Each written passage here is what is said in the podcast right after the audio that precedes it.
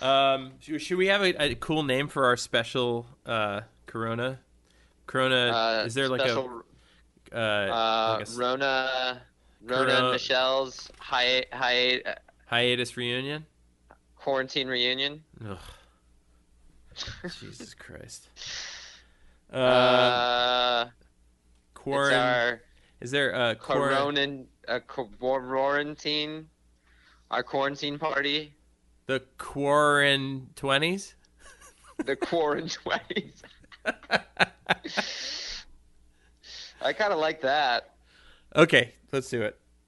Okay, hey, hey everybody, what's hey, up? Hey, hey, what up, Hi. everybody? Um, so uh, it is uh, today is March uh, eighteenth, yeah, twenty twenty. Uh, currently, we are Lucas and I are back. We are doing a series of we podcasts, back. which we just decided we're each in our individual homes right now. Obviously, uh, we're quarantined. It took us one day of quarantining, of self-isolation, to realize we needed to do the podcast. Yes, and for our fans out there, uh, which I know there's many, um, mm-hmm. we we're sorry that it took more than ever, presumably about a year. We the truth is we were going to do a special podcast on coffee with Greg Barris, and uh, mm-hmm. we were going to follow him. We were going to do a serialized season of our podcast where we followed Greg in his journey to create renewable energy from uh, coffee. But no one, uh, nobody followed through, and, uh, and uh, not and to blame the... Greg, but uh, we started off really strong, and then. We all got busy. And then Greg sort of Greg got in the way a bit, didn't he? Didn't he with stuff? Yeah, he started. He wanted too much money. No. Yeah, he no, was. We you know. shouldn't blame Greg. Greg was great. But yeah, we were working on it, and then it got away from us. We still have some ideas based on it. Maybe we'll do like a shortened version of what happened in an episode with Greg. Um, but we're sorry. Um, but we still want to save the world, and we are still here. And. Uh, And yeah, now we're we're quarantined. How is how has the last uh, few weeks looked on your end? How have you been feeling? Um, I, I feel great. It's been a little crazy. I was in Europe um, for the past two weeks uh, when basically everything went down. Uh, like when I was in, I was coming from Stockholm. I was in London, which is crazy. I got to London the day they put the travel ban out from. Was it scaring you? Were you panicking at that point? Uh. No, it was all just, it's all just sort of surreal, isn't it? You're just like, what's going to happen? What's going to happen? And, you know, as, lo- as long as I knew that my, uh, my dogs were okay and my plants were being watered back home, I was like, well, you know, as long as I, I, I felt like I'd be okay, but I don't know, you know, I don't know, maybe my confidence was misplaced, but, um, it was just weird because they weren't going to let me out of the, they weren't going to let me out of the U K because I couldn't get a direct flight. Um, back to the States, and they wouldn't let you fly out of anywhere that wasn't the, you know, the U K or wherever it was that Trump has a golf course. Um, and then uh, I made it to New York, um, and then I was in New York the day before New York shut down. Oof. And then I just watched New York like just turn into a ghost town, and it was just bizarre, just really, really weird, and nobody on the streets, and you know, like cafes closed, and everybody standing six feet apart. And uh, and then I you know I flew back to L A just a couple days ago, uh, right in time for the airports to just turn into just just nothing, just just empty. It was like me and all of the T W like the T S A employees. It's so you odd. Know, it's so odd you because hear you're a you're hand like dryer from like a hundred yards away. It was crazy. And then you got home, and now you're quarantining. Yeah. And now I'm uh, now I'm in self isolation. It's my, so odd because you're like I, I don't know if everyone else is feeling this, but it feels like suddenly you're like, but wait, my life was going, and I had stuff planned, and I saw the the next month or two months or three months going a certain way, and then suddenly the world, in a way that it doesn't really happen this often, just kind of went, nah. No, that's that. You're not nothing. Like I had, uh, I've been on hold, right? Isn't it odd? Yeah. Oh no. There's very few times like, where like you go just over. Like, oh, like your life kind just of. kind of because it happens on an individual way where you go to jail or something, and you're and someone's just like, hey, your life is just not gonna be your life anymore for a while. But it very it it doesn't often happen where, I don't know if ever it happens where you're just kind of like the world kind of together, maybe during a snowstorm. No, that's what I was just thinking as a kid. For me, it still feels like snow day vibes. Where you're like, oh no, I, I was supposed to go in and like deliver this presentation and I was going to see friends. And then you're like, no, it's all stopped. And yeah, then, uh, yeah. And then as a kid, though, you're like, this is amazing. Whereas an adult, it's kind of unnerving. Well, it's amazing for a few like, days because you know snow melts, but it's it's really unnerving when you're given. And what makes it a little more unnerving as we're trying to work through this, and trust me, this will get positive, where it's you, there's no end date, where it's like, you know, if you go to prison, sometimes there's like, ah, you you have to get through this amount of years or this amount of months. It's like it's, there's no real like, end date here. It's and it's just crazy how quickly people just started losing jobs. Do you yeah. know what I mean? We're just like, like you're like. Me. Oh my God, like restaurants have to lay off everybody almost immediately. Yes. You know what I mean? Like just like jobs just go, if the world stops for like a week, people's jobs just evaporate. You, just, and, but, you don't yeah. realize how precarious. Yes. And it's not like in an so economic crisis where you're like, uh-oh, the economy's just gone. It was just like, boom, just here it is. And it's there. And now it's here. And that's it. You know, it's just like it's it's really instant. And I was on, you know, I was on hold for a movie, which was like, you know, something that I was looking forward to financially and, you know, life wise. And, you know, you just start to, when this is picking up, you're like, nah, this isn't gonna, this isn't gonna like take that away for a while or like have to change my plans. Like that's crazy. And then when it gets closer, you start being like, wait, is this? And then it just happens, and you're just like, but what about me? And then you start to be like, oh well. Everyone, everyone's kind of in that boat where you're just like, but huh, it's so weird. It's like, you know, you look outside and there's no coronavirus. It's just sun. And you're like, okay, well, why is this, why is this happening? Everything looks yeah, so awesome and, and outside. That's the, and that's the other weird thing too, is you're like, am I being crazy? Is this fine? Cause you know what I mean? There's still people yeah. out there, loads of people who are like insisting, yeah. hey, this is not a big deal. Like, you know, there's whole countries who, you know, like the U K for a minute, and like, you know, we'll talk about this later, but Sweden too, there's countries that are just like, no, no, no, go about your business. Business as usual. This yeah, isn't a big this deal. This country, depending where like, you are. Yeah, and you're like, so wait a minute. You're like, you know, you, you kind of start to feel like, am I crazy for going, you know, like quarantining or taking extra precautions or like, yeah. or is everyone else crazy for not doing it? You're like, what is happening? You just, yeah, like, it's one of like, the few things where you don't see it. You're just like, oh, I'm just going to trust that this is out there and... Because I, when I look out my window, it, I don't see corona. You know, it's not like snow where I just see it. All I see out my window is um, a, uh, a, and, a woman. And there's literally no information you can get from anywhere. Yeah, how's she doing, by the way? Your window lady. All I see yeah, when I look out my window is a woman going, who is okay who is coughing and who just passed out. Okay, um, great. Great. No, but it's it's really strange though. But in a positive way, I've been thinking about this a lot, and you know, feel free to feel free to weigh in, Lucas. But mm-hmm. um, we, everybody Thank keeps you. saying unprecedented. It's like it, it, everything is unprecedented. Like it keeps that the N B A suddenly is just gone. It's like wow, that's never happened. And then it's and like Kevin Durant, man, can that guy catch a break? And then it's Tom up? Hanks. It's like what? There's no way. And then suddenly you're like, oh, they're going to shut think? down the whole economy, and you're like, this is unprecedented. And yeah.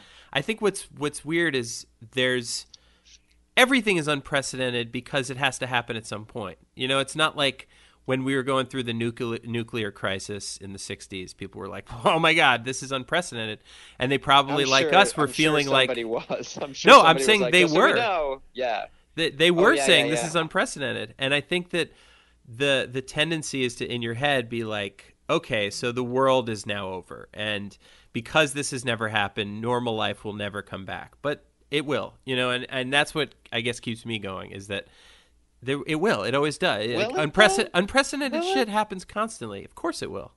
Sure, but will it just be – will normal – will we even know that normal is different as long as it seems no. like normal enough?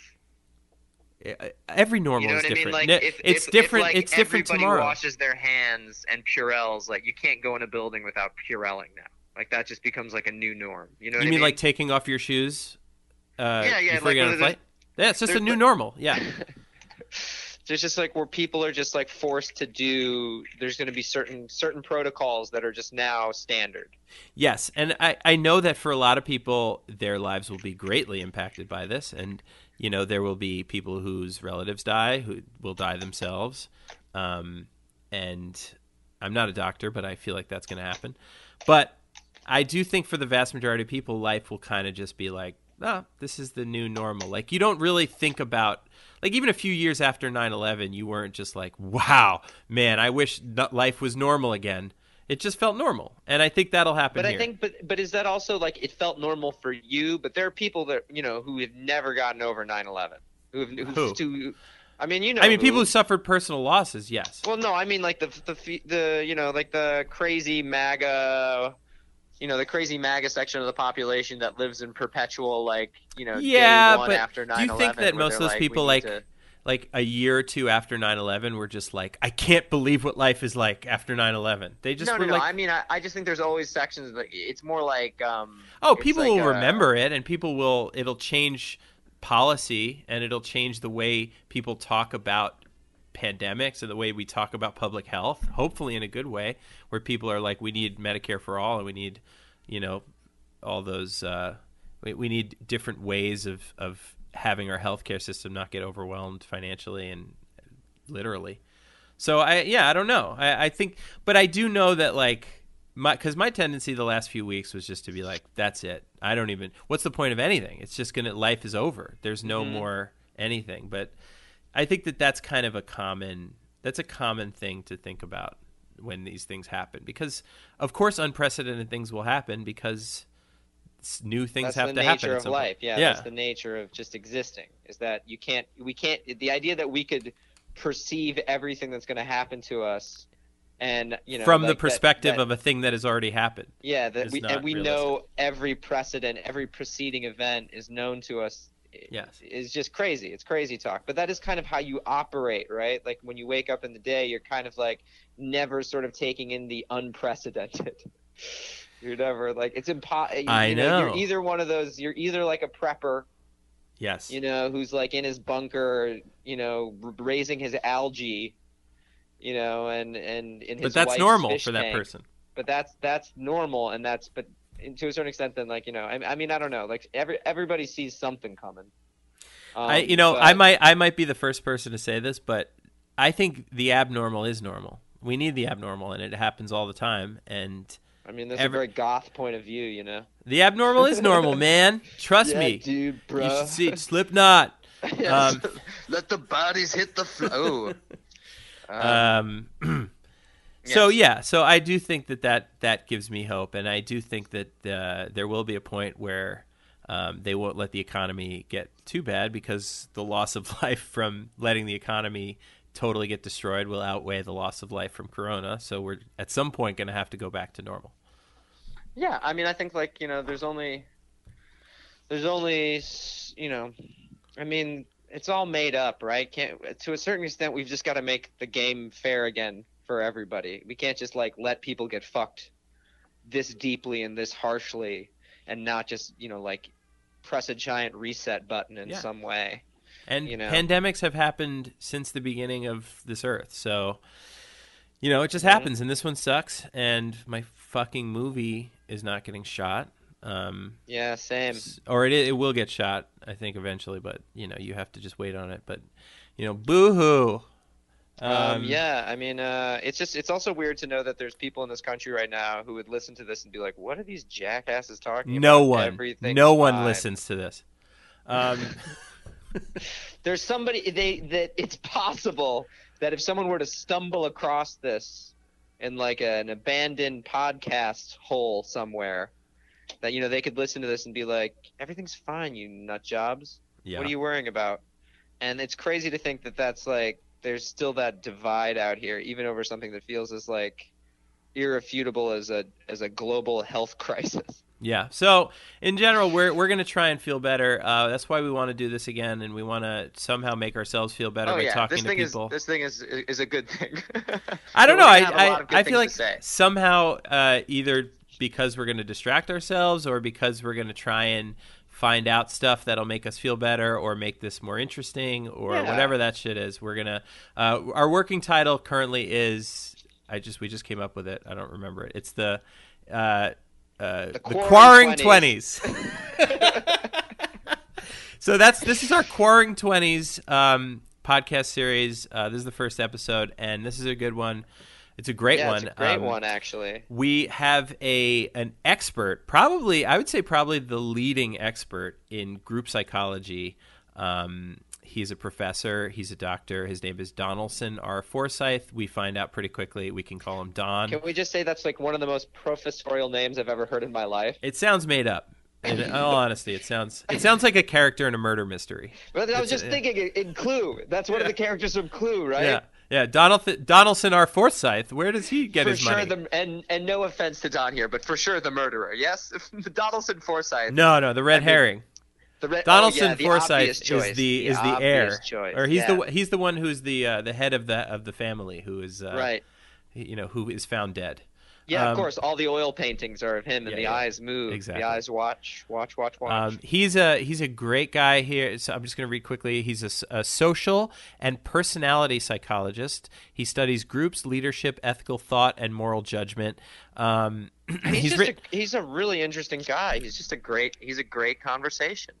So he was recognized as the Outstanding Group Psychologist by the American Psychology Association in ninety-six, Award of Excellence in the Commonwealth of Virginia, two thousand two, Outstanding Faculty Award, two thousand two. He uh, is a professor at the University of, of, of Richmond, uh, as well as U V A. Uh, he's authored over one hundred fifty books.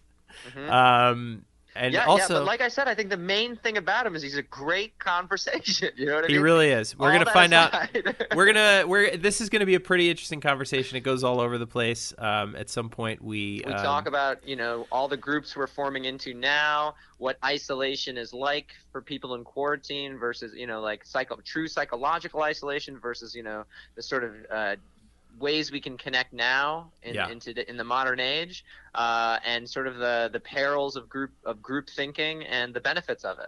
And uh, we find out that he hasn't seen a movie since The Incredibles came out the in theaters. The first one. The, the first, first one. Incredibles. That's but, like twenty years? Yes. Wow. twenty years. Um, so remember, rate, review, subscribe, um, please. I know it's been a while, but... Uh, You know we're uh, we're we're really excited to to start doing this again, aren't we? Yeah, I'm stoked. Uh, okay, cool. So let's uh, let's save the world. Yeah, somebody's gotta. I keep hearing you're concerned about my happiness, but all that thought you're giving me is conscience, I guess. If I were walking in your shoes, yeah. I hold on one second. Are you? Um... Lucas, are you on speakerphone or are you on your... We're trying to figure this out. Um, as this is the first one we've done no, since no, no. the um, since you know the world had shut down. So we're trying to figure out. Uh, no, I'm not. I'm not on speakerphone. I am on regular. Okay, phone. Excellent. Um, yep, and I'm moving away from my loud animals. Yeah, that's another out thing. Of respect to you both. You might hear uh, our dog, uh, my dog. Uh, well, ours. I have a wife too, so um, whoa, and a baby. Okay. So our dog Oreo might. Um, pipe up at some point because he's he's really confused as to why I, I not letting him in the room. He doesn't understand podcasts. Um, okay, so Don, first of all, how are you? Are you uh, where where are you? Like, what is your what what what is your situation? If you could give us your street location, your phone number, your social security number, anything that we can use to sort of uh, for our listeners to locate you. I I am sheltering in place. I am sequestered in the mountains of Virginia. Um, wow. No cell phone connection, only a raggedy internet. And and so are you, uh, is it a great view? Like, take us there. How how does it look?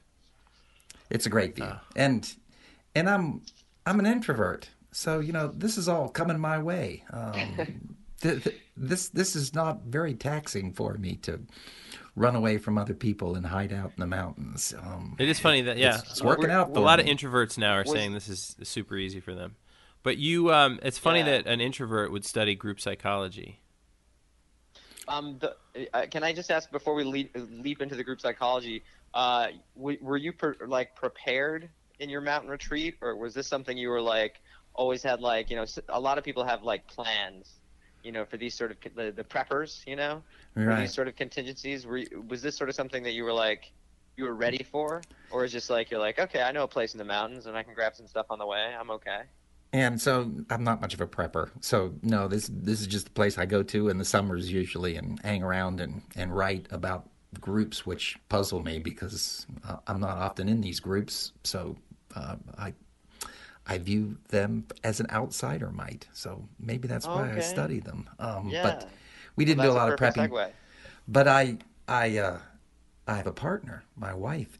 Was very well prepared for this. She saw it coming and she got supplies, and we have two months of dog food now and all kinds of other food. So we're pretty much set, but it's, I can't claim responsibility for it. She took care of it all.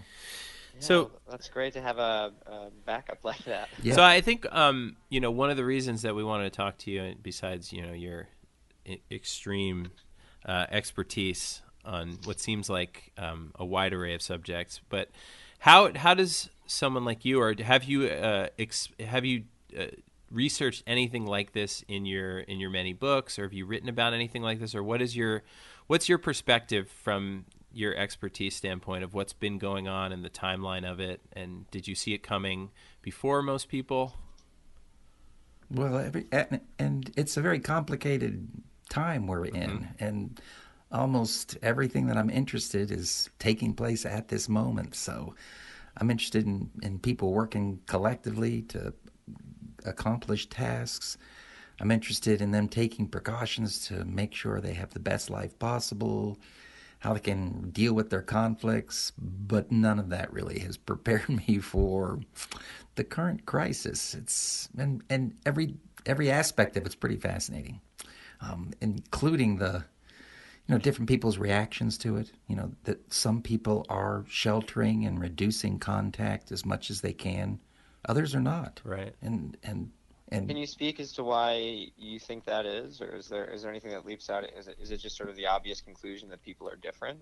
Well, or is there is there something could you we maybe collect, talk about that? We did collect a little data on it just recently. And so, so some people view the the coronavirus is much more serious. Um, they they worry about their health. They worry about what will happen to them if they contract it.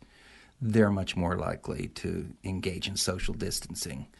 People who are not thinking that they're at risk physically, mentally, medically, they're not reducing their social distance. Um, I had thought, too, that people who have contact with others who are at risk, I thought they would social distance more. I'm not seeing much of that in the data.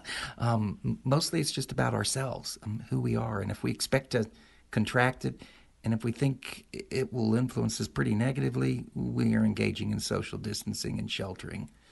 But no, if if we don't think it's it's all that big a deal, and if we're not really worried about getting sick for a few days, we're not social distancing at all. That's always something that's really fascinated me, is the the way we perceive risk differently. Mm-hmm. You mm-hmm. know, and is that is that something that is uh, you know, influenced by like the group we belong to, or is that something that is more individual or biological? Do you think? Like, well, do, we, do the people we do the people we sort of surround ourselves with influence our ability to to analyze risk? Well, of course, and there is a, a we're different in terms of our. Our risk sensitivity. Some of us are risk takers, and yes, in our data, the people who are higher in their risk orientation are less likely to engage in social distancing. They're still going out to clubs and grocery stores and things and things like that.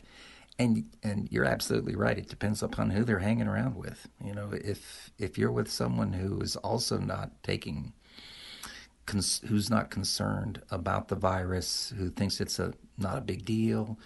Um, you're probably also going to follow their lead, and and s- people are sorting themselves into collectives that are similar in their orientation to the virus. It's pretty cool um, how they're doing that so spontaneously. What do you mean by that? They're finding each other, you know. So so the people who are sheltering in place, they're they've moved off and and they have sheltered. They've isolated themselves. They're contacting each other through social media and through through technology. So they're connected, but they're not out in public places. Whereas the people who are out in public places, they're finding themselves. You know, they're joining together. They did Saint Patrick's Day this weekend. You know, it's like, well, really? Um, we're not supposed to be gathering in groups any bigger than ten, but yeah, and it's funny. People, it's, are, I, people are finding themselves. I feel themselves. like everyone is, is saying that it, that these people are stupid or that there's they're somehow morally wrong for doing it. But I, I almost feel like it's a defiance. Like there's there's people who are saying I don't want to I don't want to buy into this, and I because of that I'm going to keep to my life because I don't believe it. So it's you know. I think it's it's also interesting how we're it's very, there's very few times where our group, when we have to think about ourselves as a group, is as a country or as a human race versus like my group is my industry or the people around. But now we we're having to start to think about ourselves as like a race of people. I mean, we should have a long time ago with climate change, but this is sort of it's like changing what group we're in. But I don't think enough people are seeing it that way. No, I don't think they are either, and and. Plus, and you're right, it's people who tend to be a little rebellious in the first place are still going out and joining with others. Um, and those who aren't do view it as a moral imperative to not get sick so that you don't pass it along to others as well. But people who are going out and having a good time, they don't see it as a moral issue at all. Um, well, what does it take to get a group, usually in your findings, to get a group to act together in a more cohesive way? It, will it take something more extreme? Or like what, what do you see as the, the moment where we're going to start having to be that way? Or will it have to just be a government yeah, it, telling us to do it? Is there Are there like inflection points where group like group orientation changes for people? Yeah, so there should be some sort of tipping point, you know, where, where you get a strong, clear reaction from a high number of people, uh, uh, greater than the majority, um, until it gets to the point where you just cannot do that anymore, and it mm-hmm. should tip. When it tips, I have, I don't know. Um, I mean, you know, I think I, it's interesting that, like, there's now a consensus within the media about how to treat the coronavirus, you know, there's sort of like the pandemic in terms of like, and I'm just saying, you know, I'll just be blunt, like the fact that Fox News is now actually treating it as a serious issue. Um, you know, that, that does that, that, is that sort of like a potential inflection point where like, oh, the sections of, of America that listen, you know, that take their, their sort of like points from Fox News are finally going to start getting on board uh, in protecting themselves and their like communities, or, right? Or is it is it be, is it something that has to be it's it's a more ground up sort of thing? I think it's going to be a ground up sort of thing, but the the leaders and the media, the people they pay attention to, are are going to be very influential. We did find kind of curious in our findings was that people who are not who, who are not engaging in social distancing, they're also not paying attention to the media. Um, they're less they're less likely to pay attention to mortality rate information. They're less likely to listen to a friend who's talking about precautions.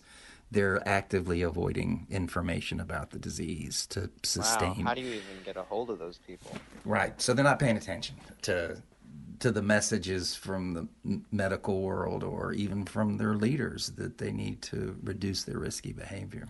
And, and you talk about your findings. So what was the research you've been doing on this? Well, when it, well, since I'm sheltered in place, I had time to put up a survey uh, for volunteers, just asked for a call of people who, and I asked specifically for people who went out last weekend and people who deliberately did not go out last weekend, and got a whole bunch of people uh, surveyed, about three hundred, and so those are the people we in, we investigated and looked at their responses, and that's where the the the well, it was a pretty striking finding that the people who were not sheltering are the people who are engaged in information avoidance. It, so it's not that they're wow. choosing which information they want; they're just avoiding the information completely. Yeah, they're avoiding. That's interesting. The, information which is challenging to their, to us, rather inaccurate view of their risk and how lethal this disease could be. Right. So, wow. yeah, and then, I, you know, I guess um, it's putting the cart before the horse a little bit. Maybe explain a little bit of, like, your experts. I mean, we're obviously, we're going to, in the, in the uh, bio, we have, you know, your achievements and the books you've written, but it, maybe explain a little about what you study and, and um, the field that you're in. Right. So I'm a psychologist and a sociologist, and I study personality and interpersonal behavior and leadership. And my big focus is on groups and how people act in groups and why they join groups, what groups do for them. For for me right now, the fascinating thing is, well, oftentimes people, particularly people in America, they're very individual focused. They overlook the impact of groups on them all the time. And of course, I'm always arguing groups are massively influential. You just don't notice that they're influencing you all the time. And now, you know, we've got this crisis and the impact of groups is really dramatic at this time. So people are starting to notice it again. Um, yeah, what are some ways that they groups want to know more about influence you that you, you were talking about that you wouldn't expect? Could you ask me? Uh, what are some ways that groups, you said there's unexpected ways that groups influence your, our behavior. What are, what are some examples of that? Well, pretty much everything, you know, the, everything that we like, you know, the, the choices we make, you know, if we often think that, oh, no, I thought that through and I made a choice of what I'll wear today, what I will do for work, what kind of recreation I'll engage in. All those choices are influenced by the people around us and the, in particular, the groups that we belong to. So, you know, the, the norms are very influential. We pretty much follow the norms of our groups and our community, and very rarely do we stray from them. So can I, groups, can I ask a question busy. Here? Oh, absolutely. That's all right. Yeah. Uh, it, uh, having uh, studied studied this for so long, have you ever like sort of uh, examined any models of group behavior in these sort of conditions? Uh, you know, of like what people behave like in a sort of disaster scenario or in a big a big situation scenario, you know, where that it affects a larger, it affects everyone in, in a bigger way. And that, you know, I don't know if, if, if there's any sort of like model for predicting how people are going to, you think people might sort of like begin to behave or anything like that. Well, no one's ever really seen this happen before. Um, it's a, it's a strange one because let's take previous crises, which involved oftentimes an external threat. Say, for example, you know, a war, you know, where the United States is attacked by another group. Um, that generally causes an increase in cohesiveness in, in America. We get together, we bond, we gather together and try to undo the harm. Um, you know, we volunteer and look out for each other. This is a weird one because we can't join together. Right. Literally, we we have to socially distance. And so many of the mechanisms that are in place for us to, to cope with a crisis are undone. We we can't gather collectively yeah. and become more cohesive. So it's kind of an it's kind of an odd situation for us. Um, yeah, I was thinking about the nature of isolation, actually. I think this is like a good segue for that. And that this is also a kind of isolation that humanity has never experienced before. And, and I mean that in sort of a two, you know, in a twofold way, in that all human experience is, is generational and anecdotal to a certain extent. Like this generation of living human beings has never had to, as a species, go into sheltered, uh, you know, living and, and, and sheltered placement and just be locked in, in quarantine and self-isolation for so long. And then two, because of communications technology changing so much, we're not really isolated psychologically in the same way. Yes. And so, so it's like hard to predict. I was kind of curious what your take on what what this yeah, kind of almost isolation feels like, does. It almost feels like the groups we have to be in now are different because we we're are, we're on groups that are like the people similar to us on Twitter, or the our group would be like our friends on Facebook, or the the groups that we have to associate with now are probably, you know, different in some way. I don't know. Yeah, it's pretty yeah, fascinating. Are, are we isolated? Are we not isolated? Yeah. Are we more isolated? Are we less? Is there any way of knowing how this is going to affect us now that we can talk to each other, sort of, but are also isolated in a way we've never experienced? Right. So it's it's hard to say what, what's going to happen. The, the three of us are now in a group. You know, we're talking. We're using technology to have a, have a group discussion. So that's just wonderful. No time in the past have we had technology like that. That can create this pretty high level of connection. Um, there's a fair amount of presence between the three of us. It's as if we're together um, having a discussion.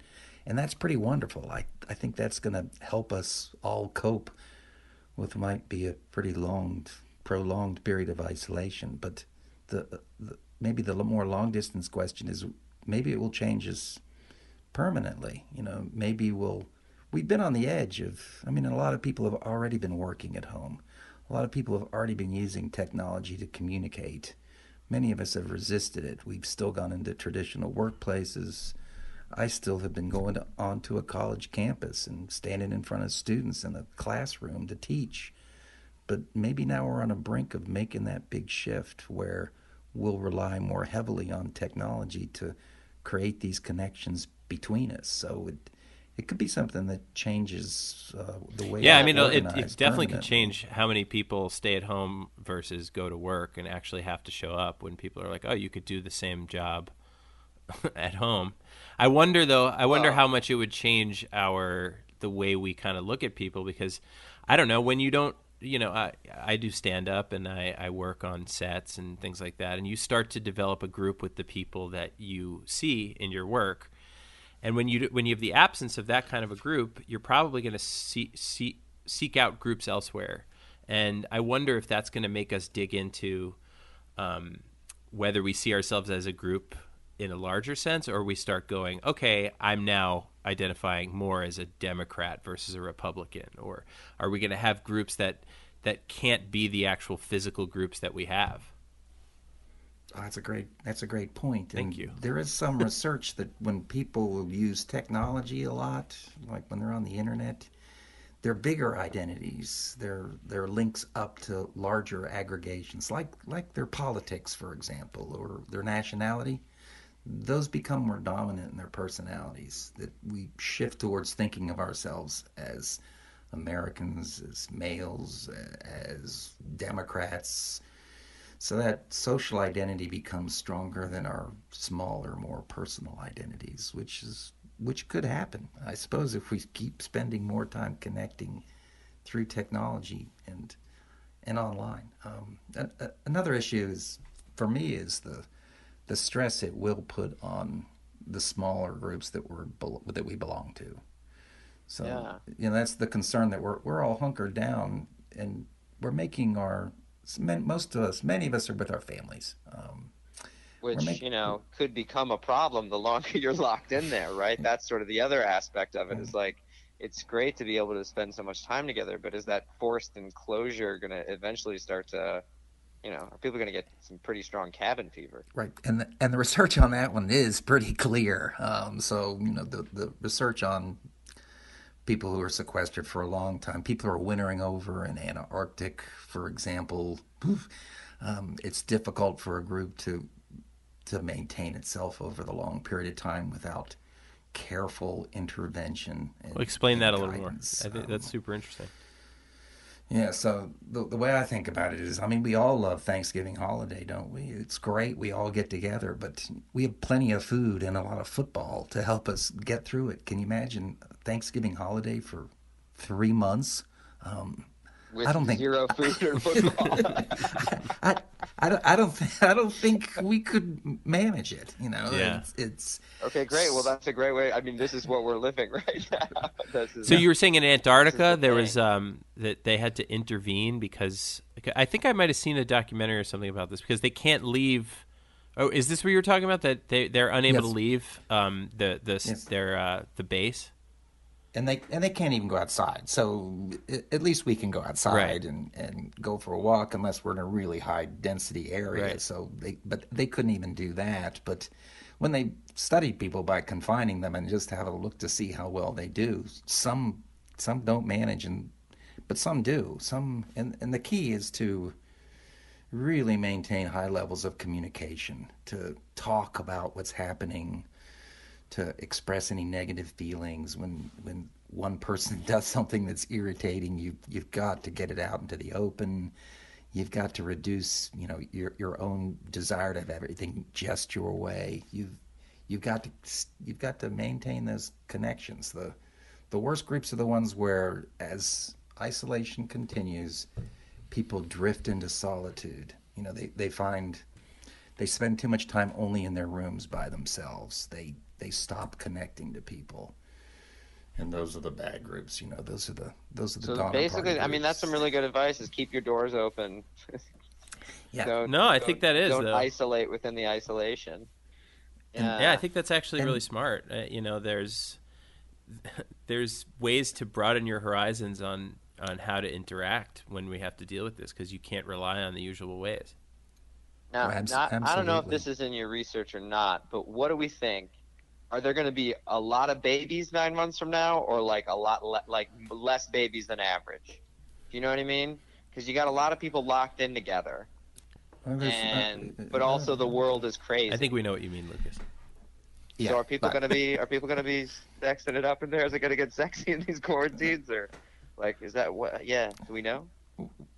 What do you think? I think you're I mean, as much I, as an expert. I have a feeling, yeah, well, there's going to be some babies born nine months from now. Oh um, yeah. I don't think people will go, oh, it's a crazy world, I don't want to bring another child into it. Oh, but wait a minute. I mean, um, yeah, you know, we did. We brought one, and uh, yeah. Question every day whether or not that was a good idea. You know, there is, and you know, that's I was going to mention, you know, it's good to have activities, and and and that's an activity, but um oh it's and, keeping us busy for there's, sure th- there's plenty of activities, and, and people just need to deliberately schedule things to do when they're together and, and hunker down. So I mean, there's lots to get done, and you don't have to necessarily leave your house to get it done, but you know, all the mm-hmm. things we've been procrastinating about that we haven't been doing and are right there in front of us, now's the time to go ahead and, you know, do those things that you've been putting off. You know, go ahead and, and clean that closet, and go ahead and talk to somebody about something that you had not been talking to them about, and you know, take that hike, do those activities, try to stay active rather than get too solitude, too too too isolated, and, and find a group drawn into your own world. I mean, yeah, because you know, in, yeah, in reading I... about your your work, you know, it seemed like groups are pretty necessary to to humans and to what they need and to defining who they are. So yes, uh, so and then and this need to belong. You know, what well, we need to eat, you know, we need to drink, but we're social creatures. We need to have interactions with others. And like the sociologists talk about places. Your first place is your home, and most people are sheltered in the first place. But work and outside obligations, that's the second place. So we're not getting those except for through technology. And then there's third places, all of our friendship groups, all the places we go to and hang out, you know, our favorite bar, our favorite restaurant. We've lost all of our third places. Huh. So all we have left to sustain us socially is our first places. So it's going to be a strain. Yeah, how are you? How are you staying in touch with your various groups? Do you have any groups that you're prioritizing? Um, I, like I've lost some groups. You know, my my my March Madness pool. You know, we all get together. We, I know March Madness. I, that was. I can't gamble. I love sports betting. That's a and good I one. Gamble. I love that group. Yeah. You know, we love that one. We get together and we talk about it, and uh, we. I couldn't even do March Madness. It was sad, but. All my other groups, um, I'm, we're starting to work on it. It takes practice. Maybe that's another piece of advice. It takes practice to use the technology. So the first couple of times when I've gotten together with people for drinks, basically, you know, everybody's in their own place, but everybody's having a cocktail. Um, it seems pretty weird. Um, it's really nothing like actually oh, you tried it face-to-face. Um, But after a couple of sessions, it's it's not bad. Um, it becomes pretty normal to go ahead and have a have a have a couple of drinks with friends, but connecting through the internet. It's funny. Speaking of well. speaking of sports, you know, I'm a big I'm a big sports fan, and I watch the N B A all the time. And you know, that was that ending was huge, and it's a huge moment. And you're like, wow, this is unprecedented. But I, I didn't realize how much I used that as a means of keeping in touch with people. And how much when you when you could, um, when you have something in common like that that keeps changing, that you could keep talking about, it keeps conversations with certain people alive. Whereas when that's gone, you have to suddenly delve into other ways of talking to people. And I've noticed that with certain friends, I've, we're actually starting to talk more about who we are and what we're into. And it's kind of changed, not grouping around sports. I know. And it, that's another example of how... how groups are some you sometimes don't recognize it, that you know, watching the game with somebody else and talking about the game, and it didn't seem that significant, but it was, you know, it was very important for you to sustain that connection with other people, and it it was satisfying. It satisfied your need to belong and and create a bond with other human beings. And it's powerful, you know. It's when when you're rooting for sport, you know, you get high highs and low lows, and it's uh, you know, as far as being in a group around a, a sporting event, you know, you don't get too many groups that have that kind of a, you know, stakes, uh, common stakes. Yeah. Yeah. And a lot a lot of people, that's that's a huge part of their identity, and it just got erased, yeah. basically. Um, it's it's just gone. So, you know, there's all kinds of research on. on how people are so devoted to their sports teams. Um, the rather, you know, spooky studies where suicides tend to go up in cities with when the college team loses in that city. Yeah. Um, um, that's how devoted people are to that particular group. Why do you think that is? They're not, they don't, ex, they don't exist now. They like, they're not doing anything now. I mean, many of us were living for baseball season. I mean, pitch, pitchers and catchers. Um, yeah. Oh, um, preseason, you know, none of that is happening. So that source of satisfaction in life is. Well, what do you think about all, all of the all of the tradi- all of our more popular methods of escape are, are sort of gone right now. Yeah. Do you know what I mean? Like I was just thinking about like. Oh, if you if you're like a foodie and you love to go out to like have me you know have meals or have like you know brunch with your friends or whatever on you know you, whatever like you know you get together Friday nights, even sh- you know like you know Shabbat dinners or, or or things like that, all these sort of like traditional exactly like you know or like going out to the movies, going out to see a show, going out to a game, whatever whatever it is, whatever your thing was, that's yeah. just like there's not there, that's just like not there, yeah, which is like and like uh, dating. You know, I think I think we're all sort of in this. Yeah, I was thinking about like, as a as a single person, like, how do you when when when and how do you begin to figure out like how if you can meet somebody, you know what I mean? Like under what circumstances is it like you're not exposing anybody to anything, you're not taking any risks, you're not like obeying in a way that sort of betrays. It might become like you know, like AIDS or something where you have to get tested. Before, you know, you have to kind of talk about whether or not you're corona tested. I don't know. Yeah, but just, it's a it's a ten day wait. I don't think that's yeah. that's gonna work. It's just like it's just one of those things where you're just like, how do we unwind from this? Um, and then like, you know, I I think everybody's in this place right now where it's just like, we you know we're just sort of assuming it we're gonna bounce back and like that it won't be. It'll maybe a couple weeks, maybe a few weeks, but we really just don't know. We really just don't know like exactly what the the medical professionals are going to tell us is the safest thing to do, right? And like what precautions we're going to have to take down the line. Yeah, yeah. And it's just like, I think that how long? Can, yeah, when when does this, this stuff start to have a major impact on us? Like not having any form of escape. yeah. yeah, I you know it's fun. And you're in reading um, on some of your work, you talk about the uh, how groups can shift towards extreme decisions. Um, yes. Do you see that happening now in in the way that we either, number one, panic too much or in not wanting to deal with this, you know, is it, and maybe explain a little bit about what you mean by groups can shift towards extreme decisions.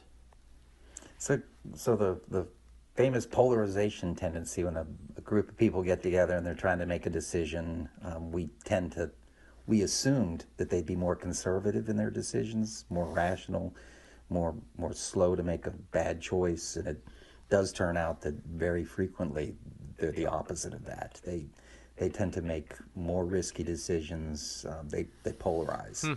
so they, they express stronger tendencies, and it, it means that they're making poorer decisions rather than better decisions. So, well, that's too bad. Um, yeah. Can it, yeah. What? Why is that? The, yeah. You, you know. Yeah. Well. Yeah. Yeah. Yeah. Exactly. Is there a reason? well, the, the the good news. The good news, I suppose, is that the causes of that generally are result from face-to-face interaction. Um, it there's a couple of different causes, but huh. it involves misreading other people's responses.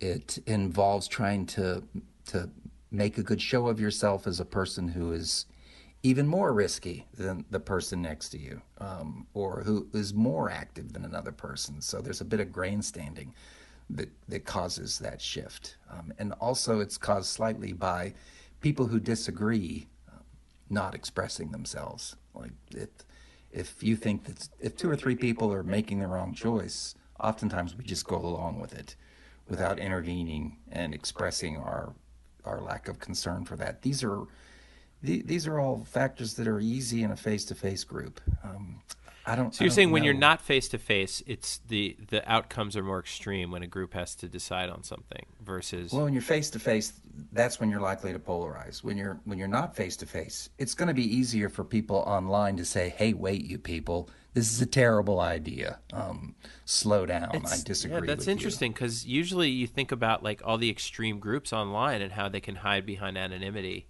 and that can yeah. make you more extreme. But you're saying it's the opposite. Well, if, well, of course, extreme groups, but you know they've just found themselves and they're reveling in their extremity. Oh. Um, basically, it's that's that's who that's their identity. That's their online self. But if you have a typical group of people and they're together and they're trying to make a decision and they're online, they're more likely to resist polarization. Um, they're they're more likely to say, well, no, I'm going to express myself more clearly. So maybe this is going to help that. Interesting. Yeah. I, I, I have a. Can, can I, I just say one more thing about I, what we were talking a, about? Absolutely. Um, I just I think that I I'm wondering I I've always thought about this because now you could really find any group you want, you know. Whereas you know in the old day you'd have to kind of form a group that wasn't ideal, and now if you're like, you know, I am a Nazi or I am I'm someone who's really into juggling and running at the same time, you know, you could find that group.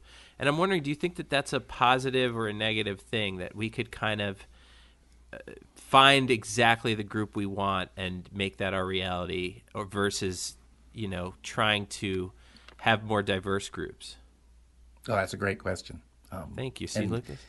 And uh, I wasn't against it. Yes. Uh, diversity is a really good thing um, overall. It, it exposes us to other people's ideas that are different from ours, but often correct, um, ones we hadn't considered before.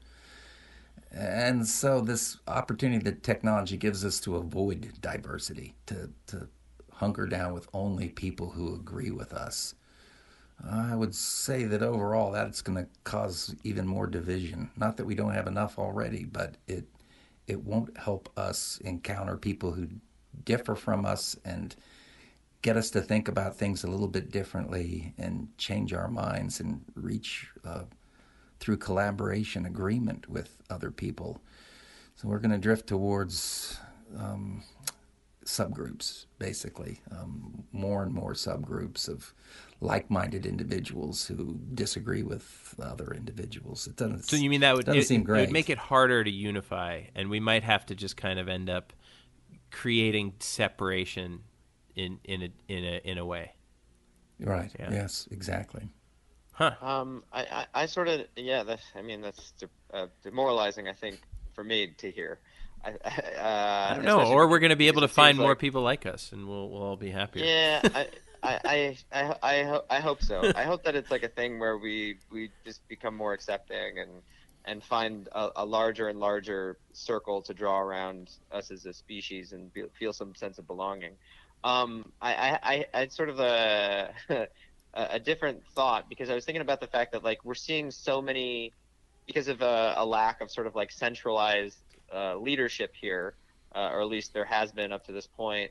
We're seeing so many like opportunities for like different sort of communities to sort of make decisions for themselves mm-hmm. in terms of how to handle this, right. And even in larger ways too. Or like I have friends, uh, uh, you know, like. Uh, You know, as city by city and state by state in America, we've sort of had differing responses from like uh, uh, local communities, mayors, governors, whoever.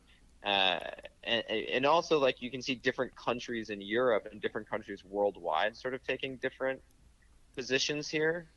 Right. And is is there a way to see that as like uh, some, you know, some form of group thinking, or like how how do we understand how like, you know, Italy and Spain and France are all right next to the U K and Sweden.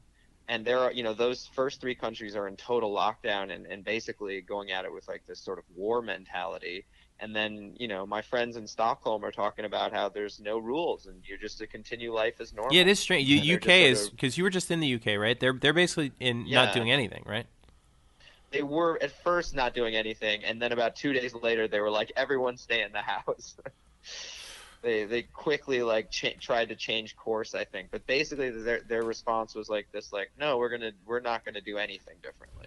Oh, and I was wow. wondering, is like how you know how do these people who who exi- how do we exist side by side and come to such radically different conclusions for our communities? I mean, is there is there a reason that sort of happens? Or well, that's a, it's another one of those implications of us being so groupy, you know. So we, we gather in groups, but much of the much of the force of those groups is to be against other groups. So right. um, as soon as you create one group, you create an out group. And what happens next typically is you would like to differentiate yourself from that other group.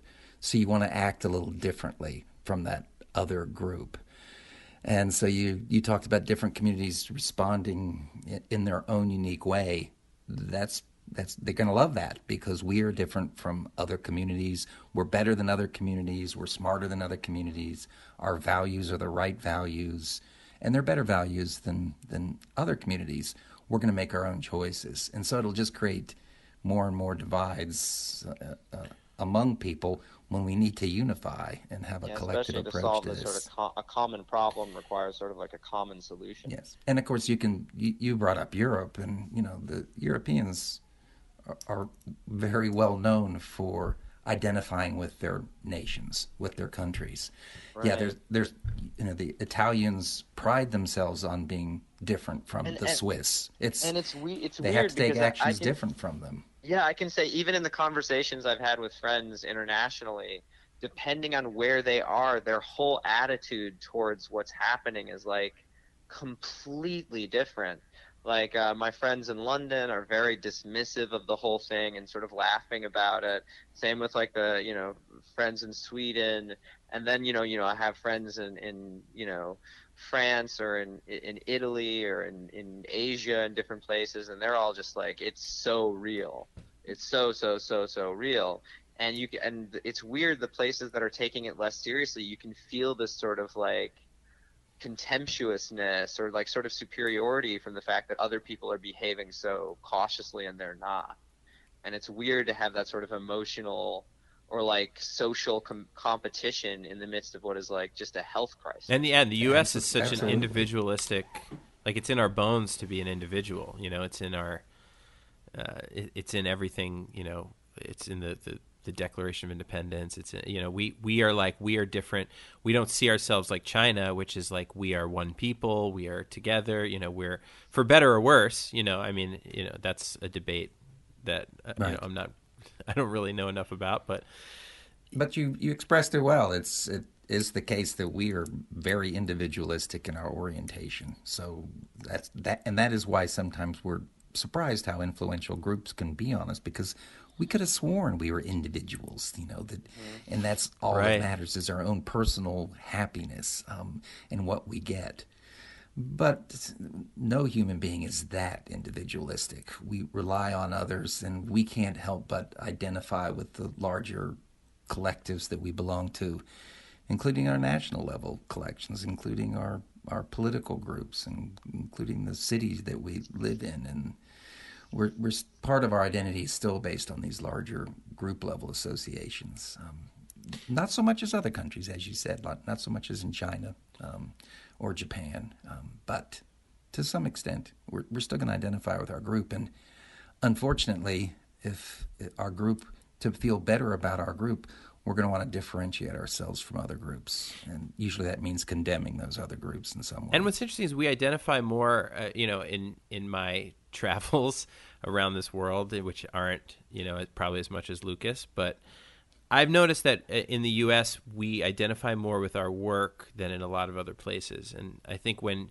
you know, people, one of their first questions is, what do you do when you meet someone here? And I think that identification with your job being taken away, maybe if, if you're not working currently, we might have to start identifying as something else now, you know, because in other places it's like, you know, how are you feeling? What are you up to? Do you, do you sense that too, Lucas, in your travels? Yeah, I mean, I mean, America's definitely focused on like, you know, it, you always feel that focus on like job and money and things like that. It, you know, yeah, you don't, you don't sense. I haven't sensed that as much abroad. So it'll be interesting to see how that sort of like can shape our identity if we, if we all remain unemployed. we'll we'll have to we'll have to see what happens. If yeah.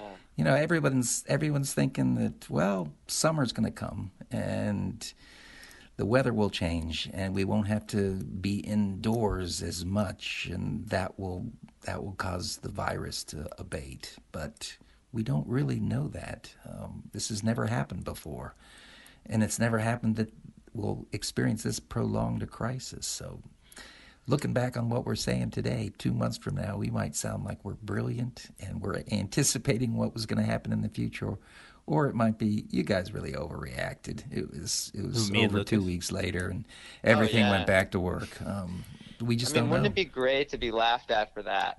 Like, yes. I mean, totally, totally fine with that. Totally fine with being uh, completely wrong and uh, everything working out great. But, you know, you, you did bring up a that. kind of hopeful point earlier that Um, we are realizing a little bit, some of us for the first time, how other people do affect us. You know, how we really aren't that alone in this when, you know, suddenly you have to stay inside to protect other people, or other people can potentially get you sick if you go outside.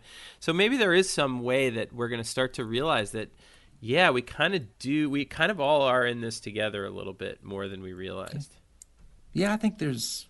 I think there's tons, well, not tons of, I think there's possibly some social line, um, silver lining to all of this, perhaps, that, yeah, this will remind us about what really matters in life is our connections to other people, and particularly our intimate ones. And, you know, we got to strengthen those connections, and that's what's going to make us happy in the, the long run. And here's our chance to be with those people and work through this crisis with them and, and get closer over time. Um, that's one. And And the other, of course, is the environment. You know, the environment's doing great right now. Oh, I know. The um, carbon footprint is down so much. It's like finally the Earth gets to breathe for a little bit. It's amazing. Yeah.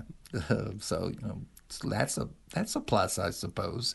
And, you know, people will do some simpler things, um, um, maybe, that's better for the planet overall. Uh, speaking of things that are better for the planet. Lightning uh, round? I, yes. Lightning oh, round. yeah. Okay. So we're going to get more into that. We're I want to hear a little bit, if if you uh, if you don't mind, we're going to talk. We're going to do a quick segment, but we want to hear more about the positivity of uh, of this situation. But first, it's time for a lightning, lightning round. round. Okay. All right. Yes. Don, right? Don. Um, yes. Okay, so this is uh, you. You're probably an avid listener to our podcast. Um, Absolutely. And so you know what this is, but for anyone who is not, I'm just going to explain it really quickly. Uh, a lightning round is we ask each of us, Lucas has his own, I have my own, five rapid-fire questions for our guests. That would be you today, Don. And we are going to ask them one through five. Simul- we're going to do it one after another without you answering. And only after all five are asked, then you could begin your answer. We're going to give you a very, very loose, what was it, fifteen seconds or twenty seconds? It was, it was thirty seconds. thirty seconds. We're going to give you a yeah. loose thirty seconds, you know. Time is elastic. You know, Time we're, is relative here. Yeah, we got to get up to speed. We've been uh, alone for a while, so we're going to give you a loose yeah. thirty seconds. So mm-hmm. I'm going to start. After I ask all five, then you can answer from memory. And if you get all five... and you remember all five, we give you one point. Five points. So let's say, all right, five points, fine. How does that sound? Right? Sounds good. Okay, here we go. Okay, great. Lightning round, round, round one. one. Again, I'm going to ask all five, and then it's your turn to answer. Here we go. Ready? One, what's the greatest group of all time? Two, what's the worst group of all time? Three, what's your favorite thing on Netflix? Four, what's the funniest looking living thing you've ever seen? Five, are strong ethics always ethical? Go. Wow. Those are some great questions. Did we do kill Don? Do I get yeah, to no, answer no. them? Yeah, yeah, go, go, go, go. go, go. go. um, yeah, I should have gone fast just so that I could remember all of these okay, questions. Okay, well, but, do, uh, do the best you can. Uh, we can the help Impressionists, you. The Impressionists, my absolute favorite group of all time. The Impressionists, um, the artists? The artist. Wow. Um, Can I ask why? Well, we're gonna Hitler's, we're gonna pause the Hitler's timer. Hitler's generals. Hitler's, Hitler's generals. The worst. Hitler's generally absolutely. Oh, I was gonna say Nickelback, but that's fine. I think I'll go with Hitler's generals in this one, but Nickelback is a close second. Okay. Doing great so far. Nothing for me on Netflix. Nothing. Nothing. Wow. What's your favorite thing on, on television right now? So I don't watch much television. On the internet? Um, a movie? Yeah, I I, I don't. um, I, a, I, a book. Uh, last last movie I saw was The Incredibles. Um, wow. The first, the first the one? first one. The first one. Um, wow, great. Don, you got to so, get to more. You got to get out to see more movies. Yeah, I no, I can't anymore. So. Like I said, it's all working out for me. Um, uh-huh. Okay, um, two more. I, I, I forgot them. Um, okay, we can help you, but you're going to lose one point out of this. It's your choice. You got to help me. You got to help me. Okay, here we go. What's the funniest-looking living thing you've ever seen? Oh, yeah. I, I remember that question. I, I, I couldn't answer it. I, I couldn't think of anything that was really funny-looking. There's got to be something. I'm going to require seen. you to answer like, this. Like... You know, like I, I, something really funny, like like any any nature. living thing. It's all it's all beautiful. You Come know, on. you've looked at you've you've been walking along some time and you saw something. You went, yeah, that's a funny fish, a weird looking bug, a, a no. dog, a dog, an odd dog. It's gonna be a person. Okay, who is it? You got to say it's it. It's gonna now. be it's it's just gonna be like a funny looking person. Name them. Um, that I looked at and said. Man, that's a funny-looking person. Um, Fair. Name and, them without being not, too problematic. Yeah, and, and not and just like you know, and certainly not not insulting, like disfigured by something that happened to them, but just just funny-looking. Man, man, you're funny-looking. You don't really look like a like. Yeah, you, you don't look. You look like somebody from Men in Black, basically. uh, I once saw yeah, a fish yeah, yeah. that looked like Tom Selleck. That's the funniest thing I've ever seen. Mustache? Yeah, yeah, basically. All right, so oh, there's wow. one more. One more question, okay. and then you're going to get probably you've only, three you've points. You've got about five seconds left. Okay. thirty seconds. Do you remember the All final right. question? I can't remember the final question. Are strong oh. ethics always ethical? Oh, geez, and that's my research area, too. Um, absolutely not. Um, you know, what what's moral to one person is often viewed as completely immoral to another. So, no, um, if you have strong, righteous feelings about ethics, sometimes you'll be wrong, and you're... You might be but they're still to ethical. Inflict that on others. I'm not saying right or wrong. Are strong ethics always ethical? Because they are ethics. They are. They are. And and they're your beliefs. You know, they're your thinking that you are the ethically correct person who's who knows the right answer. Um, but and that can get you into trouble. Okay. If, if you think that, that you have a moral mandate to guide your actions, that can often get you into trouble. So I'm going to take that as a no. Okay. I mean, yeah. Okay. All right. Well, you have one more okay. lightning round. All right, but how many points? How many points does he get? I think he's getting a points? solid three points there. Whoa. Okay, three points. That's pretty good. Pretty good. But he's going to do way better this time because he understands the game. Now you understand the game, and my questions are easy. Okay. All right. All right. Okay. Uh, all right. You ready? This is round two. It's basically the exact same. Uh, you ready? Yes. Okay. Round two, uh, two tickets to paradise. Who you taking? Where you going? Uh, would you rather? Would you rather have the novel coronavirus or the movie version of the novel coronavirus? Frozen pizza or frozen burrito? What's the best thing ever? And are you? This is kind of philo- philosophical, but also maybe real. Are you a part of the group of people not listening to you? Hmm.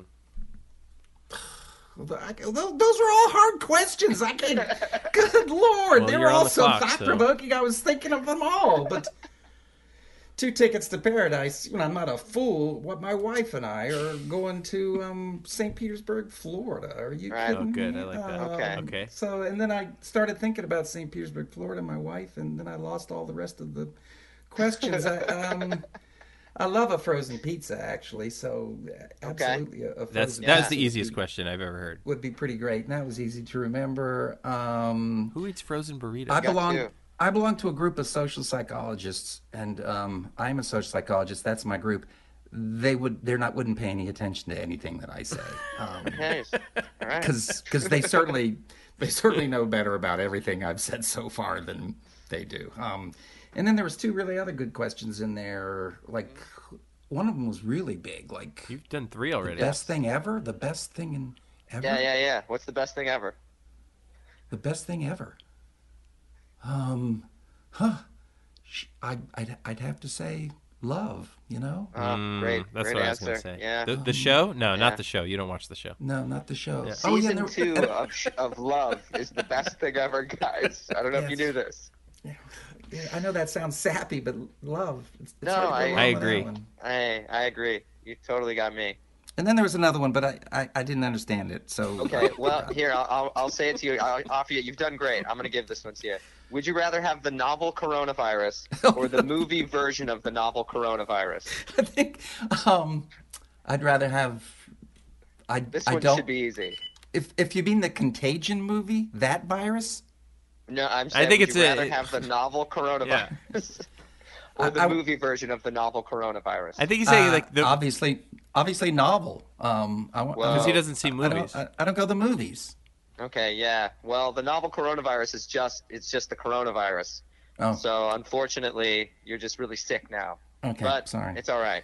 Okay. Um, I also prefer novels as well, but I would have taken the movie version on this one. Oh. Um, you did great. You did great. I agreed with all of you. How many uh, points? I agreed with all of your answers. I think I think you're gonna get you're gonna get three and a half points. Hey, six to, and a half. Well, yeah, you. you did. Uh, you did choose the novel coronavirus, which I think was an. You're, Ill, you're uh, currently on our choice. leaderboard for the uh, for our special have, coronavirus. Have you episode. have you seen the movie Contagion? I mean, yes, I have. No, well, that's the one I'm not wanting to get. Me so, too. Um, really? No. Yeah. Do you want to see it now? No. Just so we know, you know what's going to happen. Never mind. I, I, you know, I think uh, there's a great there's a great quarantine playlist that I'm sort of putting together. It's like. Uh, The Shining, Cabin Fever, twenty-eight Days Later, uh, Shallow Hal, Shallow Hal. Obviously, I just call it Hallow. Oh, jeez. Um, so you have six and a half points. That's uh, that's that's pretty yeah. big. So I'm gonna do a quick Would You Rather. We, we're gonna smush our two segments together, and this is it. This is the last segment. So this is but simple. Also, congratulations! Congratulations! Six and a half round. points. I hope you. I hope you enjoyed it. Yeah, I did. Thank you. Um, yeah. Okay, so uh, would you rather? It's simple. It's a two-part thing. You're allowed to ask as many questions as you want, but then once you answer, um, you cannot switch your answer. So mm-hmm. answer wisely. Okay, here we go. Don. Yeah.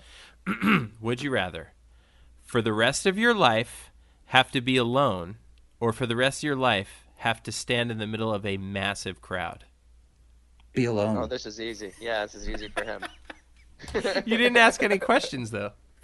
Doesn't need to. Well, what you don't know is that you are alone and you cannot talk to anyone, and and it's very cold. Extremely cold where you are. Yeah, okay. That was always like, yeah, I'm glad you took that dramatic pause to, rem- to, this, to remember this is all that good. Part. That was always a part of it. It's it's all just getting better and better. So, yes, I, I'm alone. Okay, um, great. That... Well, you get no points for that because that's the wrong answer. But anyway. Okay, so um, to get back to our discussion. So what I was going to, what I wanted to say, um, you brought up in your in one of your articles about healthy skepticism. And the idea about, like, what is – do you think we should be skeptical about uh, what we're hearing or the way that the group is panicking or how we're – how how the news is coming to us? Is, is there – should there be an, a, an amount of skepticism, or should we just believe everything we're hearing? Well, I, I'm a healthy skeptic. I question everything I, I hear. I'm a, I think of myself as a scientist who has to get the facts and the information. Um, I'm skeptical – particularly of certain sources, people who proclaim themselves to be experts on a subject.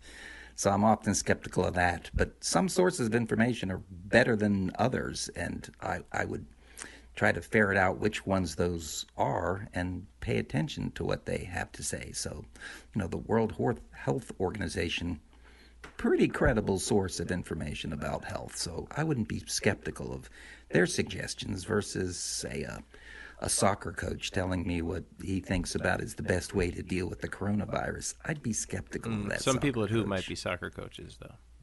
True, so. true. But you you got to do what you can. But you'd have to listen to somebody um, and try to evaluate their credibility and their expertise and their knowledge of the subject area and pay attention to them. Okay. All right. I think that's good. Yeah. That sounds very reasonable. Yes. Also, I, I was going to ask another thing about you. In, as part of your bio, you said that you studied the psychological aspects of moral judgment. What is what does that mean? That sounds interesting, I think. What what does that yeah, what does that study entail?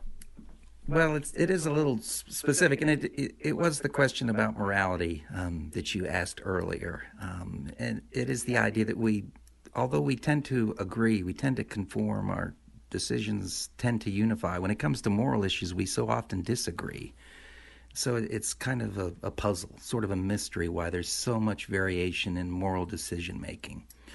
So as a personality psychologist, I'm I'm rooting around trying to find what are the key predictors of these differences in moral judgments. Why is why would one person look at a behavior and say that's immoral? Um, obvious examples would be, you know, same-sex marriage or abortion. Somebody might say that you those are immoral. Mm-hmm. You you simply cannot do those. And others would say, no, they're not. Um, so I'm interested in that that moral diversity in people's thinking and, and what causes it. And it's usually, you're saying it's from something you're taught in your group identity, right?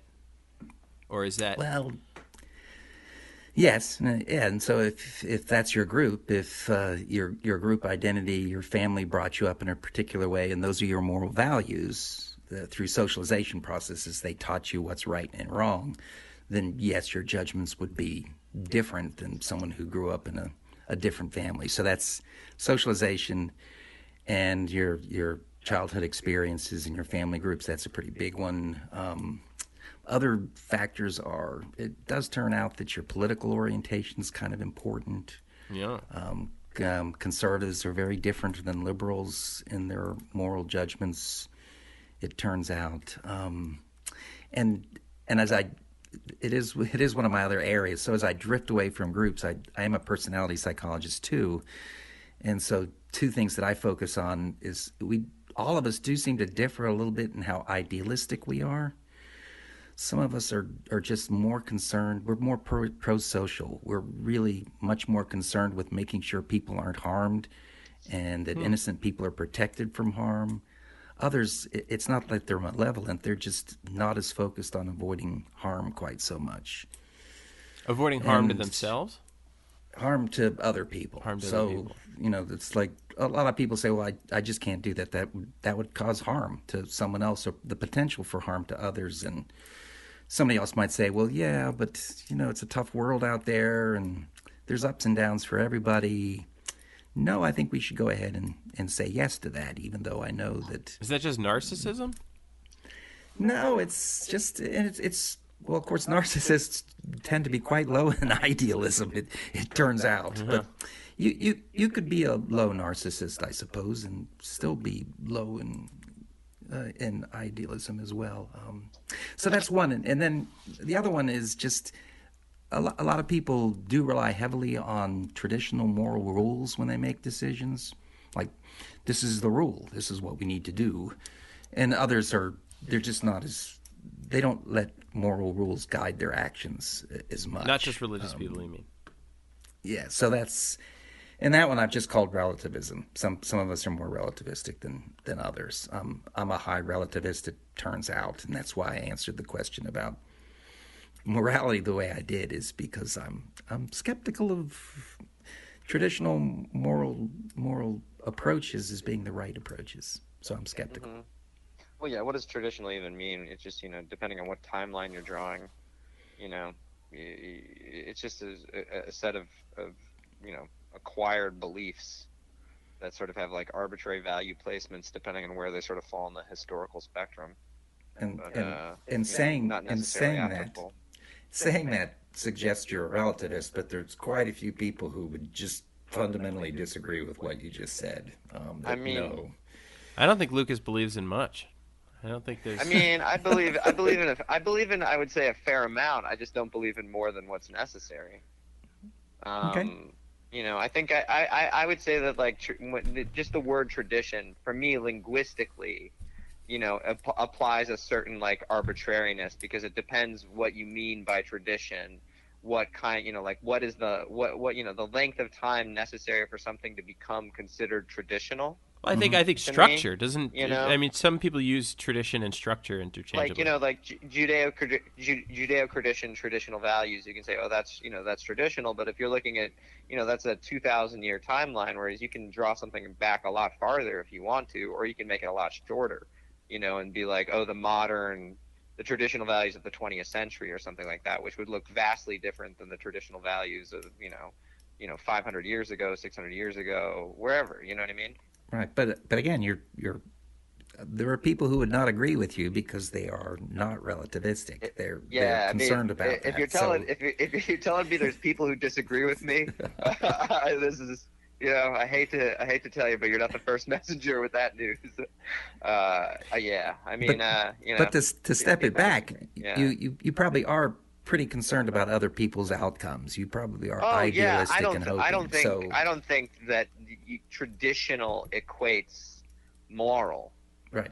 You know what so, I mean? And I think morality is a, is a is an ongoing sort of like uh, self-perpetuating dynamic that exists between the living.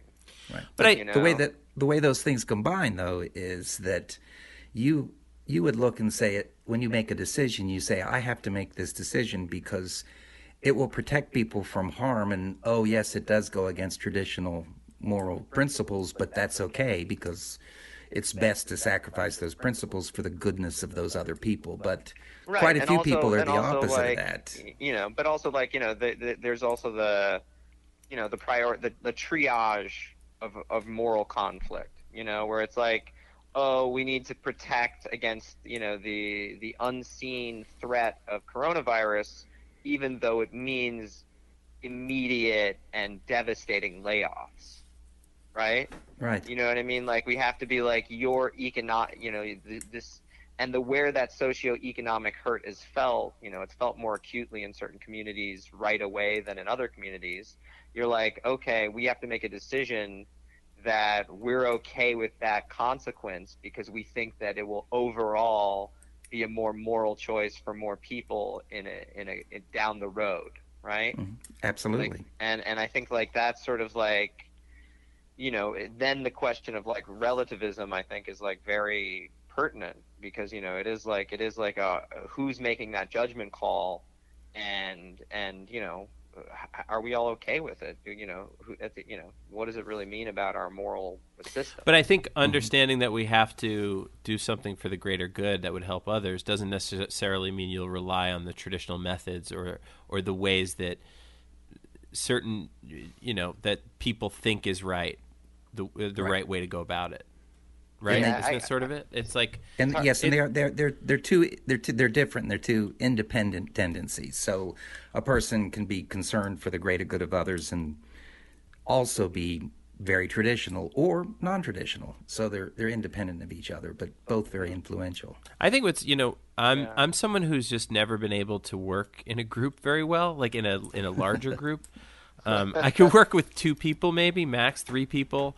But once I, it's true. I've, it's always been that way, especially friend groups. Like I don't do very well in, in friend groups of more than, and it's probably because I just, I moved around in schools a lot and I didn't have, I had to, to have one-on-one relationships more often, but it, it's also the same with me in class. I don't do well in class situations, but my wife does incredible in that stuff. And she, she thrives when there's, a, there's a group around her because I think there's a, so there's certain people, I think my therapist once said there's system-centered and self-centered people, not in a negative way self-centered, but more people who rely on themselves. Do you, do you find that that's true, or am I crazy, or am I a sociopath? No, there's, no, I, I, no, no uh, okay. um, not not at all. I mean, we're all different in terms of the strength of this need to belong and our what we get out of groups. So um, if your wife is a traditional extrovert, when she's with other people, even the more people, the better. Um, she draws energy from that. She draws enthusiasm. She enjoys it a lot more versus an introvert is drained by that, um, would would be tired by s- so many other people. The social oh. presence is excessive. And so they would prefer a, a dyadic relationship or a much smaller group over a much larger group. That's a... That's fine. I don't see that. It's clear prediction from extroversion. I, I've always thought of introversion as you get charged up from being um, or recharged from being alone. But I, I I really like being one-on-one with a friend more than being alone. It's an interesting, it's it's strange. And then once it gets more than that, it's draining. Yeah, but I, and so I like, I mean, there's different interpretations of, of introversion and extroversion. But sure. I, I like the the one where it does speak about energy, you know, what what, what you thrive on, mm-hmm. um, what, what gives you strength. And for me, it's it's either being alone or just with a very small number of people. Um, oh, man, we'd be well, great for, friends. For example, for example, talking with talking with you guys on the phone is, is not draining for me. It is. It's not tiring at all. I'm I'm energized by it and enjoying it. But if I was in a large group situation, you know, giving a lecture or having to oh a cocktail party or something, or a reception where you have to walk around with and talk to strangers and make it's nice conversations, that's absolutely exhausting. I, I, you know, it takes me two days to recover from me the too. energy two loss days of that. So it's funny um, to me because the three of us, I would say, would probably all, to some extent, classify ourselves as as introverts, but there are huge elements of our, our, our chosen professions that require immense social gatherings. Right. So well, that's what's that, weird. I love. I love when if I'm the if I'm the leader like, of the group, what, what? I'm great when I'm the leader or when I, when I'm the center of attention. If I'm the center of attention in a group, I do great in a group. But if I'm if I'm part of the group, I don't. So what does that mean about me? No, it just means you're a narcissist. Is all. That's just. Does it? It's it's okay a, if it per, does. Yeah, that, that's. I think he said it does. I think that's what he said. I think he said I don't know it. if he was joking or not. I, I would just say that those those I should have said it more delicately perhaps, but that's the no, those no, no. would be the markers of a individual with a streak of narcissism. Um, yeah, it's probably true. Um, I, I really enjoy when I'm like in, you know, the center of attention in a group because I feel more comfortable. I know exactly where everyone's coming from. I could I have more control over it. I feel like no one's going to make fun of, of uh, the way I look, even though they will. I just, you know, I could then reprimand them. Yeah. Um, yes. Okay. You've you've made your case. I, I think. You narcissist. You narcissist. Talking about yourself. Um. I yeah. I, I just do think it's interesting how sometimes these you know that and I, I do think it's true. Like you know you we, you you are intro. We're probably all pretty clearly introverted to some extent, uh, based on how you've sort of described the way you sort of respond to social uh, interactions. But it is interesting how. You know, you still will find a way that, oh, you got to give, a, you know, you, now you're a person who's required to do lectures and sort of required to go to these sort of like gatherings uh, where you have to sort of fight your your, your own in, introversion, introverted nature. Is that that's sort of a, I don't know. I don't know what to make of that. But it always seems to be the case that introverts, I mean, are always like have forced themselves into professions where they have to socialize. Yeah. But when you're doing a lecture, um, you don't. You don't feel like that's more comfortable than doing mingling at a, than trying to mingle at a party? Um, that's a good that's a good question. Well, mingling at the party is the is hell. Yeah, you know. It, that, that, but why is a lecture better?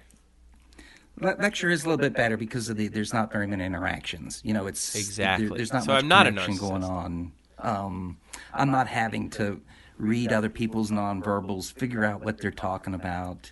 Try to respond to the things they say. Um, uh, so a, a lecture is pretty easy. So you're in a narcissist. Of the classes, no, I'm kidding. I'm kidding. Some, some of the, no, I just have a, I have crazy low emotion. Barry very petty. Barry gets very petty and defensive. He just when he feels attacked, he lashes out. Don't take it personally. It's classic it's narcissism. Right. You know, yeah, it's I, classic I, narcissistic behavior. So I, I'm not narcissistic, but I have terribly low emotional intelligence. So um, I often have no idea what people are thinking and feeling, and oh, you know, so... that's that's what I was curious. I was actually going to ask you that if you thought you were more, uh, if social interactions were difficult for you because you were more sensitive to the to the sort of like language being expressed, or were more like oblivious and were struggled to like, uh, you know, like uh, to read other people. Yeah, it's, it's, for me, it's the I can't read other people. I don't know how how they're doing it, or when they say something to me, uh, it's not. I don't know how to respond really appropriately, so I frequently say offensive things to them, which I, I find clever personally, but they seem to be taken aback by the my, my by my rudeness. So, uh, typical introverts, you know, drowning in the waters of humanity. I, I think yeah, you've cool, been very cool, cool. inoffensive here. I think you're doing a great yeah, job. Yeah, I was about to say you've done a you've done a terrific job. a terrific job here. I remember. Uh, is my, there anything you'd so, like to sorry, one more, one more thing. Sorry. We're we're gonna. I I just want to know. This is, you know, my therapist is is great, and he spoke about something that I always thought was interesting about groups. He said that that usually the the anxiety of a group when they first meet is figuring out who the scapegoat of the group is going to be, because this is according to him. I'm sure you might have an opinion on this, because most groups need someone that is kind of the person who doesn't fit in. And what I think a lot of people, uh, the anxiety is they don't want to be that person where the other people are talking behind their back. And the, and it and somehow there's something about when people get into groups where they they they need a person who's the odd person out. Does that do you find that to be true? Oh, ab- absolutely. It's right away when the group forms, it's got some work to do, um, and it does it all implicitly. And the first thing is to see who's who am I going to listen to, who's the most influential, who knows what they're talking about, who's going to be the leader, and then, well, who, who's going to be the anti-leader, who's going to be as I, the buffoon is what I sometimes refer to that person. It's it's the person who you're going to scapegoat, who you're going to make fun of, who who will be the deviant that the rest of the group can bond in the rejection hmm. of. Um, it's a fairly dark tendency, but it's it's pretty robust. So uh, you could, I've seen it in every college class I've ever taught, is that there's always that one student that I think is fine, um, but that the other students have have somehow um, implicitly decided that they're not going to pay any attention to that person and roll their eyes whenever they speak in class. And weird. I don't know how, so is I that necessary? It. It's, it's like a necessary thing. I, so I, I guess it's, I don't think it's necessary, but it, it's it's a big function. It helps the group become more cohesive. It aligns the rest of the group against the other person. It helps people feel more confident. And yeah, I mean, so, sometimes I feel like they align against the teacher. Yeah. Um, you know, and then the then the students are safe from each other. If they all hate the teacher together, They they won't go after each other as much. I don't know. Yeah, but it'd be better to it better to have that one person who's actually in the group. Um, yeah. The, you know, the teacher's a little removed. They're not they're not a very good scapegoat. You can you can blame the teacher for all kinds of things, like the bad grade I'm getting or how boring this class is. But the scapegoat does other in, more interesting psychological things for the group. I, I wonder from within the group. I wonder yeah. if we need a scapegoat. To, if we if we designate a scapegoat just to make sure that the scapegoat isn't us, meaning like if we all decide on a scapegoat, it's like, whew, okay, we're not the scapegoat. Like there's something that we know that there's going to be a scapegoat, so we need to point at someone to be like, you're that, to avoid us becoming it. Right, and it it, it usually is implicit, but you know it's a, it is a tough recommendation. So if you're going to have a small dinner party, you know, always invite that one person who's a who's a goober, um, so the rest the rest of, of the folks at the party can just like, ooh, look at that. They person. Can, no other friendship will be challenged. Yes, so everyone else will get along well, but you had to sacrifice that one person. Yeah, because yeah. everyone, yeah, everyone could just talk behind their back, be like, "Wow, what what was he talking?" Do you about? think that's Do you think that's going to happen in these quarantine situations? Do you think there's going to become scapegoats? It's a natural tendency in a lot of groups, and it's going to be the source of the are conflict. You, are you already the scapegoat? So I'm in a dyad. You know, I'm only it's just me and my wife at the moment, um, and and she's not letting anybody in if, until they have themselves secluded for ten days. Who's so, the buffoon? Wow. Who's the buffoon um, in your relationship? You're the. Is it yeah. you? So That's I you, have right? to. I'm, I'm definitely the buffoon. Um, although we have a dog, so oh, oh great. No. You can always blame the dog. No, no one blames the dog. Yeah, so I think it's that dumb dog. Oh, I blame line. the dog. Yeah, yeah. Mm-hmm. I blame the dogs for everything. Okay, so here's an important question. What do you, how do you find hope in this whole thing? Like maybe give us give us some glimmer of hope from your expertise. Something, uh, something, something happy to leave. Yeah, what do you, how do you yeah. see this working out in no, a hopeful I think there's, way? I think there's positive things that could result from this. It's you know not to minimize the the terrible health consequences, but it you know it could function as a wake up call for people to pay more attention to what is actually important in life.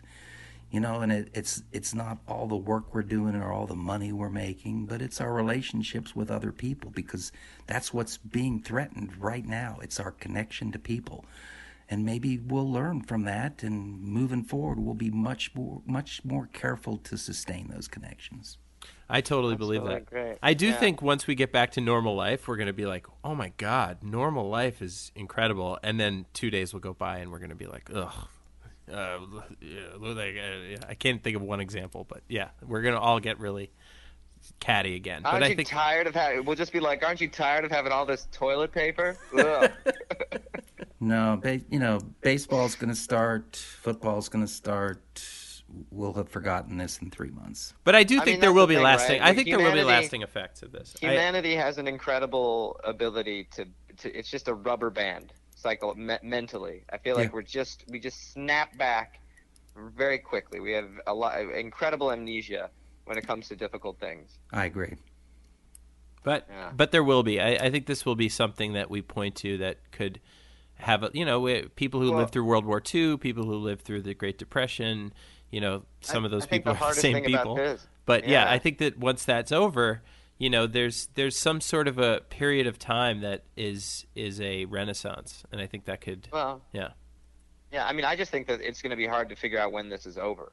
I think that's the, the trickiest thing about this is when that. When the N B A like, starts. Oh, okay. But I mean, like, when it's right to start the N B A. Yeah. And I, I think, like, knowing when to when to, to yeah. finally say we're we're clear is like really is going to actually be a lot murkier and trickier than people are anticipating. So I think it's it's awfully hard to, to make predictions, but yeah, after I mean World War One was a terrible thing, and then followed by the Spanish flu, um, and the consequence of that was the Roaring Twenties, um, mm-hmm. which didn't end until the it triggered the Great Depression, which mm-hmm. lasted until World War Two. Mm-hmm. Um, brought us out of that, and then we had a terrible world war, and that resulted in in those odd nineteen fifties where you know people drifted into really strong sex roles and odd family values and a fair amount of racism and not really positive. Um, it, it so I don't know what the consequence of a massive crisis God, is for yeah we've for, really just been zigzagging our way just through agree. the past century, huh? that, oh, oh, and that was supposed to be the positive comment. I'm sorry about that, but um oh, that's great. No, well, I mean, I think there will be there. There is some. I think there could be some like we learn from this moment sort of situations happening, and that is something to look forward to. I think the lower carbon carbon emissions for the, this brief period of time is kind of nice. I think it's actually kind of like a, a big, bigger deal than we probably even realized. It's just like maybe seeing how we can pause on some, maybe some of these, some, maybe non-essential travel is a thing that's going to be something that we think about more. I'll go with that optimism. Well, Thanks we so we appreciate you Don. joining us. Really appreciate it. Stay safe. It was it was really interesting. Thank and you thanks, so much. Thank you guys. This is for my respite from my social isolation. So thank you so thank much. Thank you. Yeah, we'll let you go back to enjoying uh, your isolation. Okay. Take care. All right. Take okay, care. Take care. Bye bye. Bye. Oh God. Well, my chair just broke. So. Counting flowers on the wall that don't bother me at all. Playing solitaire till dawn with the deck of fifty-one. Smoking cigarettes and watching Captain Kangaroo. Now don't tell me I've nothing to do.